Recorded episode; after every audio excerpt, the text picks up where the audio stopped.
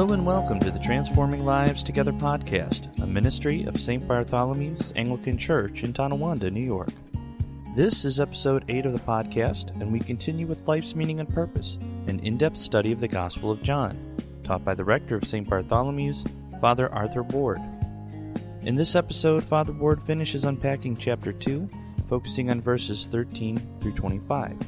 Before we turn it over to Father Ward, we would like to say thank you for listening to the Transforming Lives Together podcast, and we pray you are blessed by what you hear each week. If you're just starting to listen to this podcast, we invite you to check out previous episodes to get caught up to speed with the study. And now, with this week's lesson in the Gospel of John, here is Father Ward.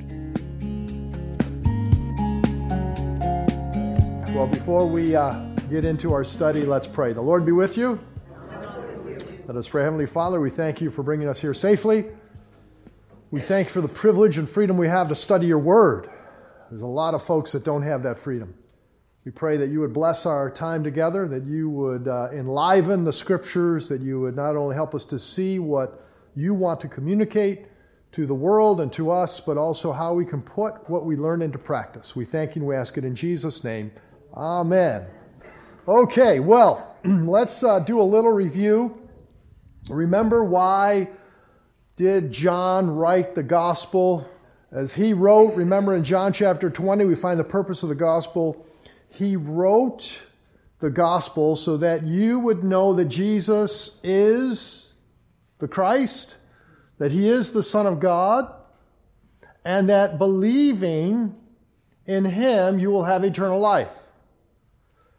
At the heart and core of life's meaning and purpose is having a personal relationship with the living God, the one who made heaven and earth, the one who made us in his image, and the one who has revealed himself in the person of Jesus Christ. So, the fact that Jesus is the Messiah and that he is the Son of God, that is unpacked throughout John's Gospel, the 21 chapters of John. And it is brought forth at the very beginning in chapter 1. Remember, John said these signs have been presented. These signs, there's seven main signs, have been included so that you may know who Jesus is. The sign points to the reality of who he is. And so in chapter 1, we saw at the very beginning, the first 18 verses, that Jesus is set forth as the Word of God, the Word who was with God, and the Word who was God. Jesus is set forth as the light who enlightens all men. Jesus is the one in whom is life, and that through whom nothing that has been created has been created, has been made. It is John the Baptist who testified to Jesus saying that there is one greater than myself who is coming. I'm not even worthy to untie the thongs on his sandals. I'm not even worthy to be his slave. And it is this word who has become flesh. If the law was given through Moses, grace and truth have been revealed in the person of the Son who is in the bosom of the Father. No one has seen the Father it is the Son who has explained him. It is the Son who has made him known. And so that's the recap of the first 18 verses. Jesus is God. He's also the Son of God. He's in relationship with the Father. It is through Him that we have eternal life. In fact, I forgot to mention in John 1 12, but as many as received Him, it's either verse 12 or 13, to them he gave them the right to become children of God, even to those who believe in his name. And so that word believe, it's the first time it's used, it's verse 12, in John's gospel. And then you'll see it's used then 97 more times throughout the scriptures. And that belief is not merely an intellectual assent. That belief is something that puts itself in trust. Because if you trust in something, then your life will follow as a result of that trust.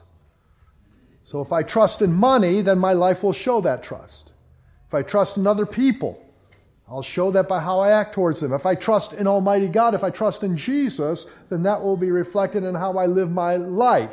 Am I truly following Him? And so we then looked after that section, we went into the testimony of John the Baptist and the testimony of his disciples. Remember last week? What, what, what were some of the key words that Jesus said? He said, Follow me. He didn't say, Follow religion. He didn't say, Follow Moses. He didn't say, Follow the Ten Commandments. He didn't say, Follow the temple. He said, Follow me. It's a person. Now, you've heard me say this before. I'm going to say it again. In fact, I'm going to.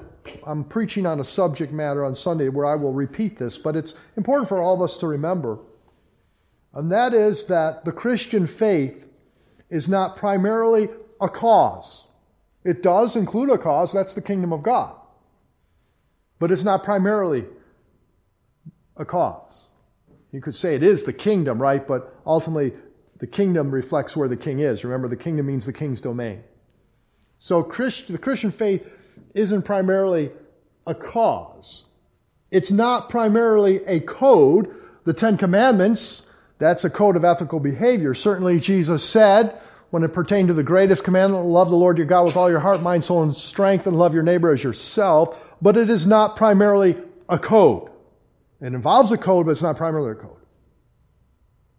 The Christian faith is not only not just a cause or a code, it's not merely a creed. Now we say the creed, the creed's important, what we believe, but it's not primarily a creed. And the Christian faith is not primarily the church. The church is important. We're all to be part of the church. We are the body of Christ, but we don't follow the church. The Christian faith is all about Christ. It's a person. And yet, we are able to enter into relationship with the living God through Jesus Christ by simply receiving Him, but we don't do it by ourselves. We are part of the body of Christ. We are part of the corporate community it's not an individual, just me and God. And so, if you notice, when Jesus called the disciples, he called them together, not just one, but together. And so, at the end of John chapter 1, we saw the five disciples that Jesus calls James and John, Peter and Andrew, and Nathaniel or Bartholomew. And John is writing the gospel. He is identified as the disciple whom Jesus loved. And he writes in such a way that he highlights personal details that no one would know and no one would care to include in an account unless they were there in person. So he writes that the time that he and Andrew go to be with Jesus and spend time with Jesus, it's at 10 a.m. in the morning. At the wedding of Cana, he gives us the details of what transpired. And so last week we wrapped up chapter 1 and then we entered into chapter 2, and that's where I'd like us to continue now. So please turn in your Bibles to John chapter 2 as we briefly review his first miracle at a wedding in Cana of Galilee, but then go into the cleansing of the temple. Remember, the first miracle was a wedding. It affirms holy matrimony. The wine points us to Passover, the celebration of the new covenant. Jesus' blood for us. It represents the joy of the Lord. It represents that Jesus is concerned with the details of life, and yet he told his mom, This isn't my primary responsibility. My primary responsibility is not simply meeting the needs, the physical needs of people, which wine would be doing for the guests. My primary responsibility is to die and rise again. And so we have this first miracle at a wedding in Cana of Galilee. And then we pick it up, verse 13.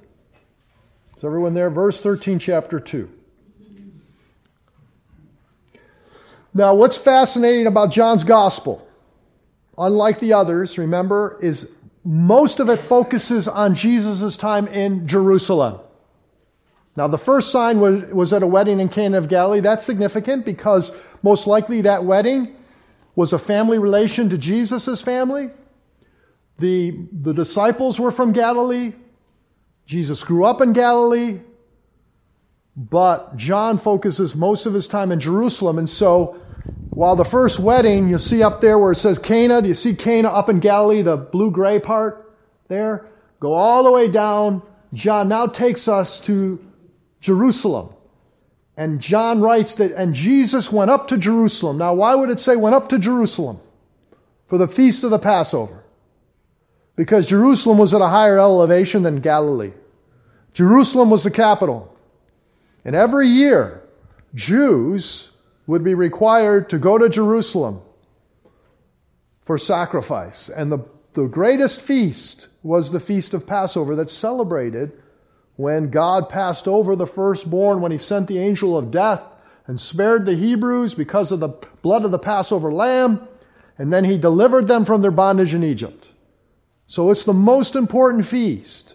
And Jesus, as a faithful Jew, is going during Passover to the temple for sacrifice. And then we read that something happens.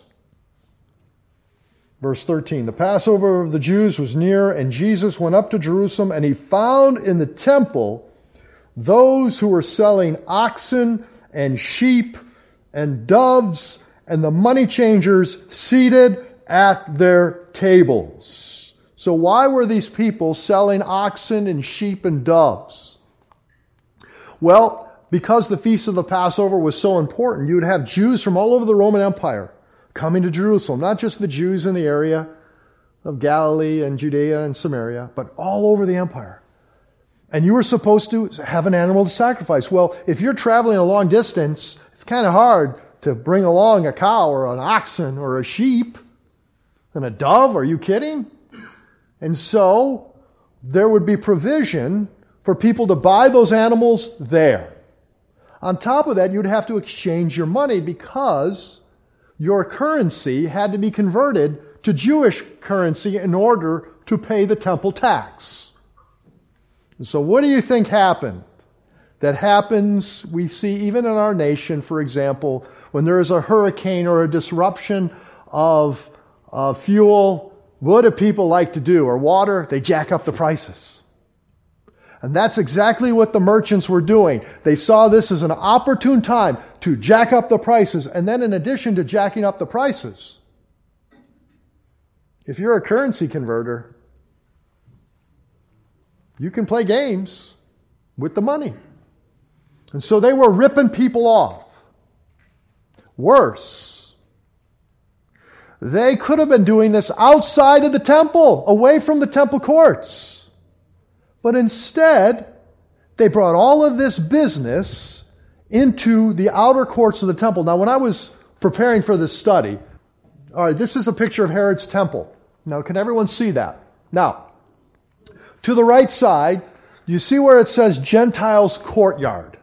If you were a Gentile, even if you were a Gentile proselyte, that is someone who converted to Judaism, you could not go, you could, could not get past the gate, the beautiful gate. You see that? You could not get through there. In fact, the Jews would put a sign up that says, if you're a Gentile, even if you're a follower of Yahweh, if you're a Gentile, you are guilty of death. You are liable to be stoned.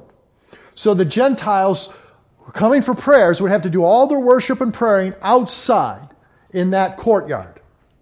Then, when you would go through the beautiful gate, which was made of Corinthian brass, and it was, it was very ornate, and it was so heavy that in order to open that gate, you needed 20 men. And so you would open that gate and you would go into the woman's courtyard, the courtyard of the women. Now, the women could not go beyond their courtyard unless they were to, coming to sacrifice an animal. That would be the only a reason for a woman to be allowed beyond the courtyard of the woman. So you have these two courtyards the courtyard of the Gentiles and the courtyard of the women. Now, in my preparation for this study, as I was doing further research, most of the commentaries that I looked at said that the merchandise, or the merchandise, the, um, the money and the, and the animals were, were being sold in the court of the Gentiles. Some said that they were actually maybe in the woman's courtyard. Either way, that stuff has no business being there. So the issue is not so much that they were selling and buying and exchanging money. That was a service. The issue, and the reason why we're going to see Jesus got so upset, was A, they were doing it within the confines of worship, and B, they were ripping people off, corruption. So it'd be kind of like here in this church if we were selling stuff in the corner there, right? Just, you know, so that, you know, when you're going up for communion or whatever, hey, don't forget to buy or whatever, do whichever you're, you know. And, and two, as an affront. Remember, the Jews looked down upon the Gentiles. Even though Gentiles could become Jewish, they looked down upon the Gentiles. So it was a smack in the face to Gentiles, the Gentile believers, to have all this commerce going on in their courtyard. And certainly, if it was in the courtyard of the women, it would be an affront to the women too. I don't.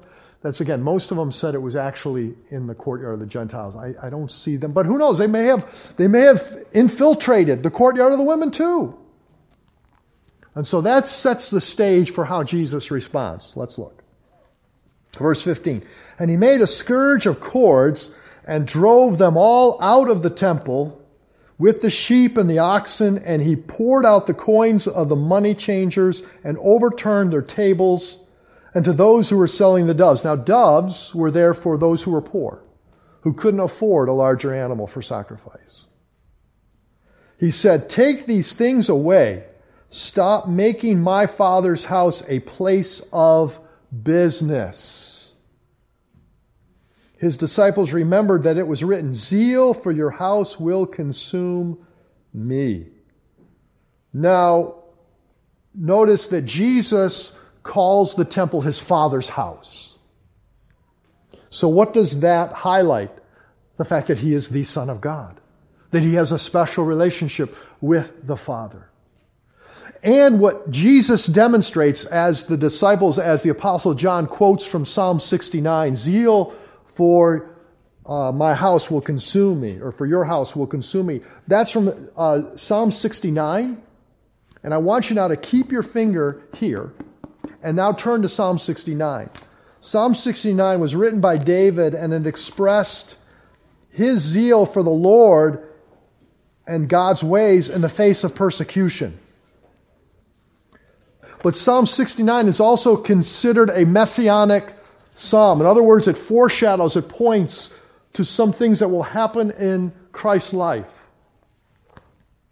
Now, they quoted verse 9. You see verse 9? For zeal for your house has consumed me. And the fact that Jesus calls the temple his father's house, and that Jesus is first and foremost concerned about the holiness and worship of the Lord and of true righteousness, he rebukes the corruption of the religious at that time and just moral corruption, it highlights his divine nature. But notice in Psalm 69, verses 1 through 4, the prayer Save me, O God, for the waters have threatened my life. I have sunk in deep mire, and there is no foothold. I have come into deep waters, and a flood overflows me.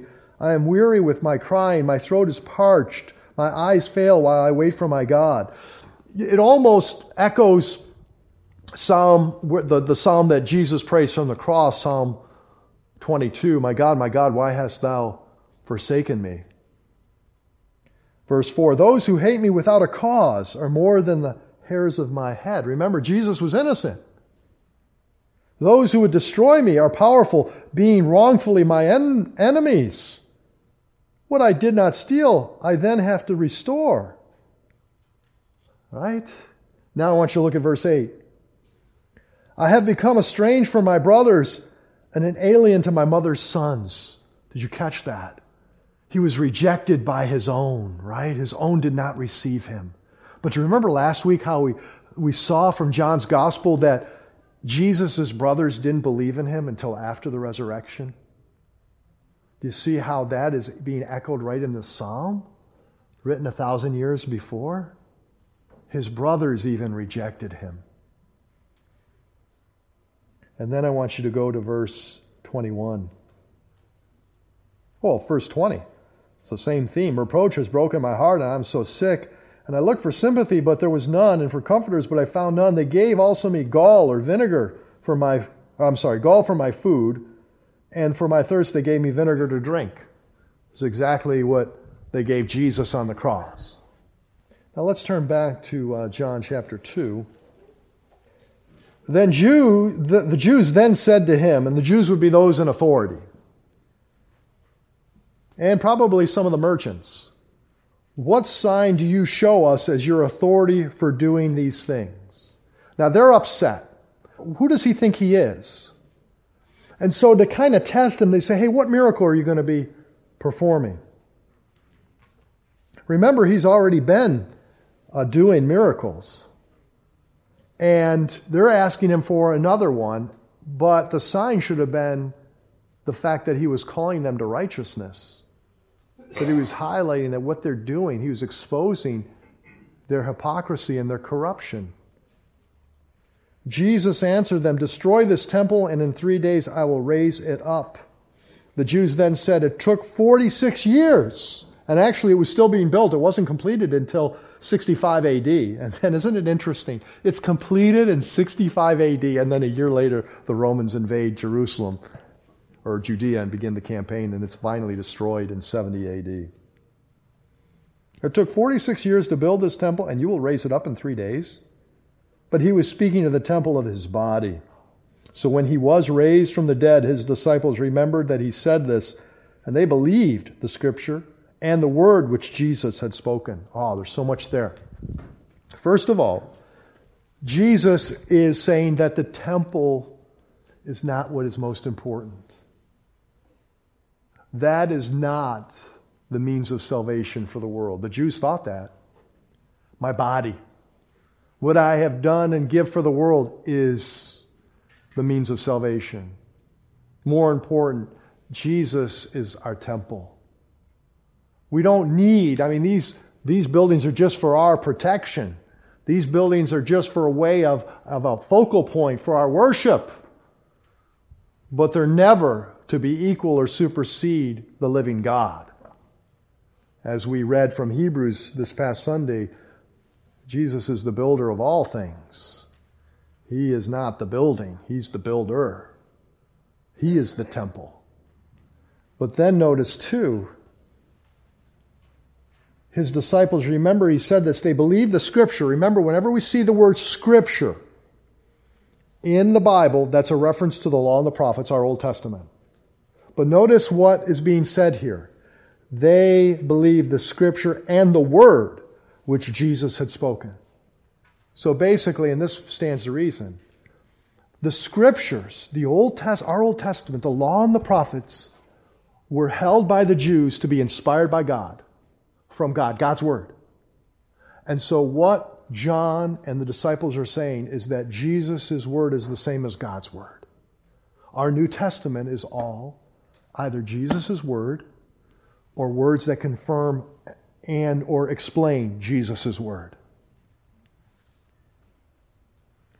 Now, what's interesting is the cleansing of the temple in John's gospel comes right at the beginning of Jesus' ministry. Now, I don't know if you remember or not, but the cleansing of the temple by Jesus in Matthew, Mark, and Luke, the synoptic gospels, comes at the end. Do you remember that? It comes at the beginning of Holy Week. So it has led some scholars to conclude that this is the same event in Matthew, Mark, and Luke and that John, for whatever reason, moved the event from the end of Jesus' ministry to the beginning of Jesus' ministry. So, or it would mean that the synoptics got it wrong, but that's fairly highly unlikely. I don't believe John moved it for literary reasons because it really doesn't make a lot of sense. Why would he put it at the beginning of Jesus' ministry if it didn't really happen. Remember, he was an eyewitness. What I believe, as do other scholars believe, is that there were two cleansings of the temple. Now, why would I believe this? I believe this for two main reasons. And we're going to see. A, there's actually differences in what some of what happened and what Jesus said between the two cleansings. And B, it would stand to reason that Jesus, at the beginning of his ministry, would clean out the temple and give people an opportunity to respond and follow through. And to show how the hearts of the Jewish leadership had not changed, that they were still doing the same thing. He would go in a second and final time and chase them out, and then that would actually incite them at that point to further make their plans to kill Jesus, which they did. They murdered him only a few days later, right? Doesn't that make sense? You think about it. Burn me once, shame on you. Burn me twice, shame on me. They probably looked at Jesus and said, Who does this guy think he is coming in again? Now we're going to see the differences between the two accounts. What's fascinating is in this account, the first one, Jesus identifies the temple as my father's house. But in Matthew, Mark, and Luke, he calls it his house, my house. That's very powerful. Because what that is saying is that Jesus is identifying him as, as, as God. Now, John's gospel is known for highlighting Jesus' divine nature even more explicitly than the synoptics. And yet, here in the synoptics, we're going to see Jesus identifies the temple as his house. So I want you now to turn to Mark chapter 11, verse 15.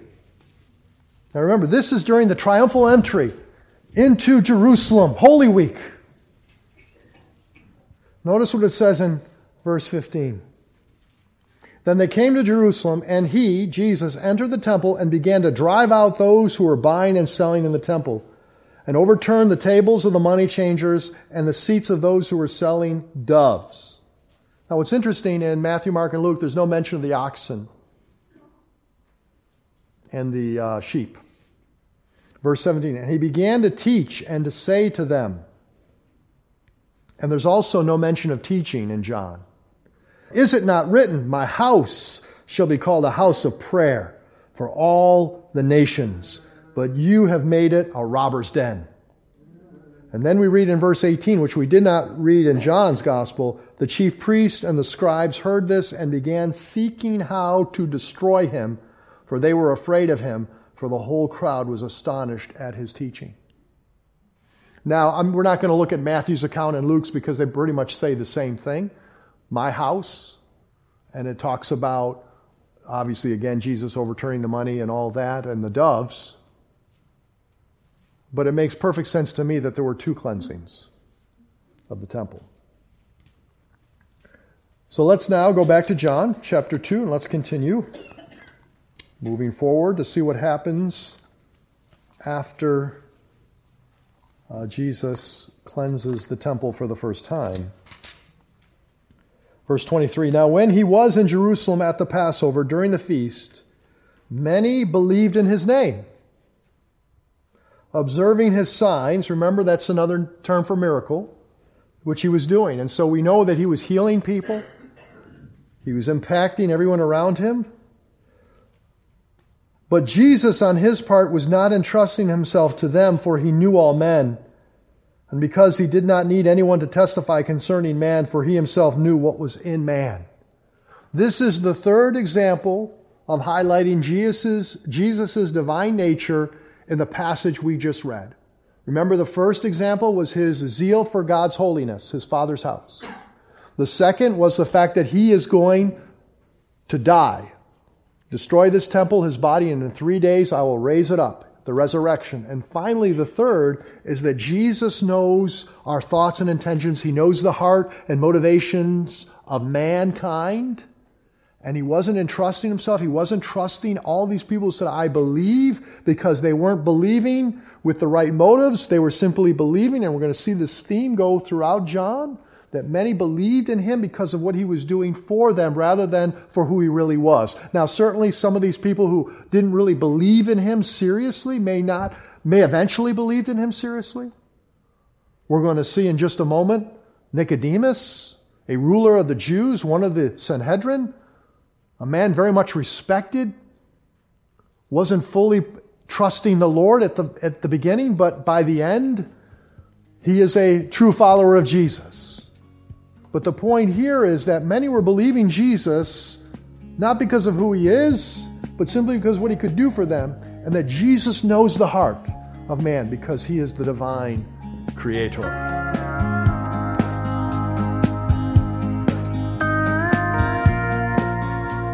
You have been listening to the Transforming Lives Together podcast, a ministry of St. Bartholomew's Anglican Church in Tonawanda, New York. For more information about the church, including a list of our service times, please visit our website at www.stbartston.org. Again, that's www.stbartston.org. If you're enjoying this podcast, please leave us a five star rating or a positive review. Both will help in reaching more people with this podcast. If you're on Facebook, head over to facebook.com slash transforming lives together podcast. Again, that's facebook.com slash transforming lives together podcast and give us a like. We hope you will tune in next time as we continue with life's meaning and purpose, an in depth study of the Gospel of John. Until then, we leave you with these verses from Peter's first letter. Dear friends, do not be surprised at the fiery ordeal that has come on you to test you, as though something strange were happening to you. But rejoice inasmuch as you participate in the sufferings of Christ, so that you may be overjoyed when his glory is revealed. If you are insulted because of the name of Christ, you are blessed, for the Spirit of glory and of God rests on you. God bless.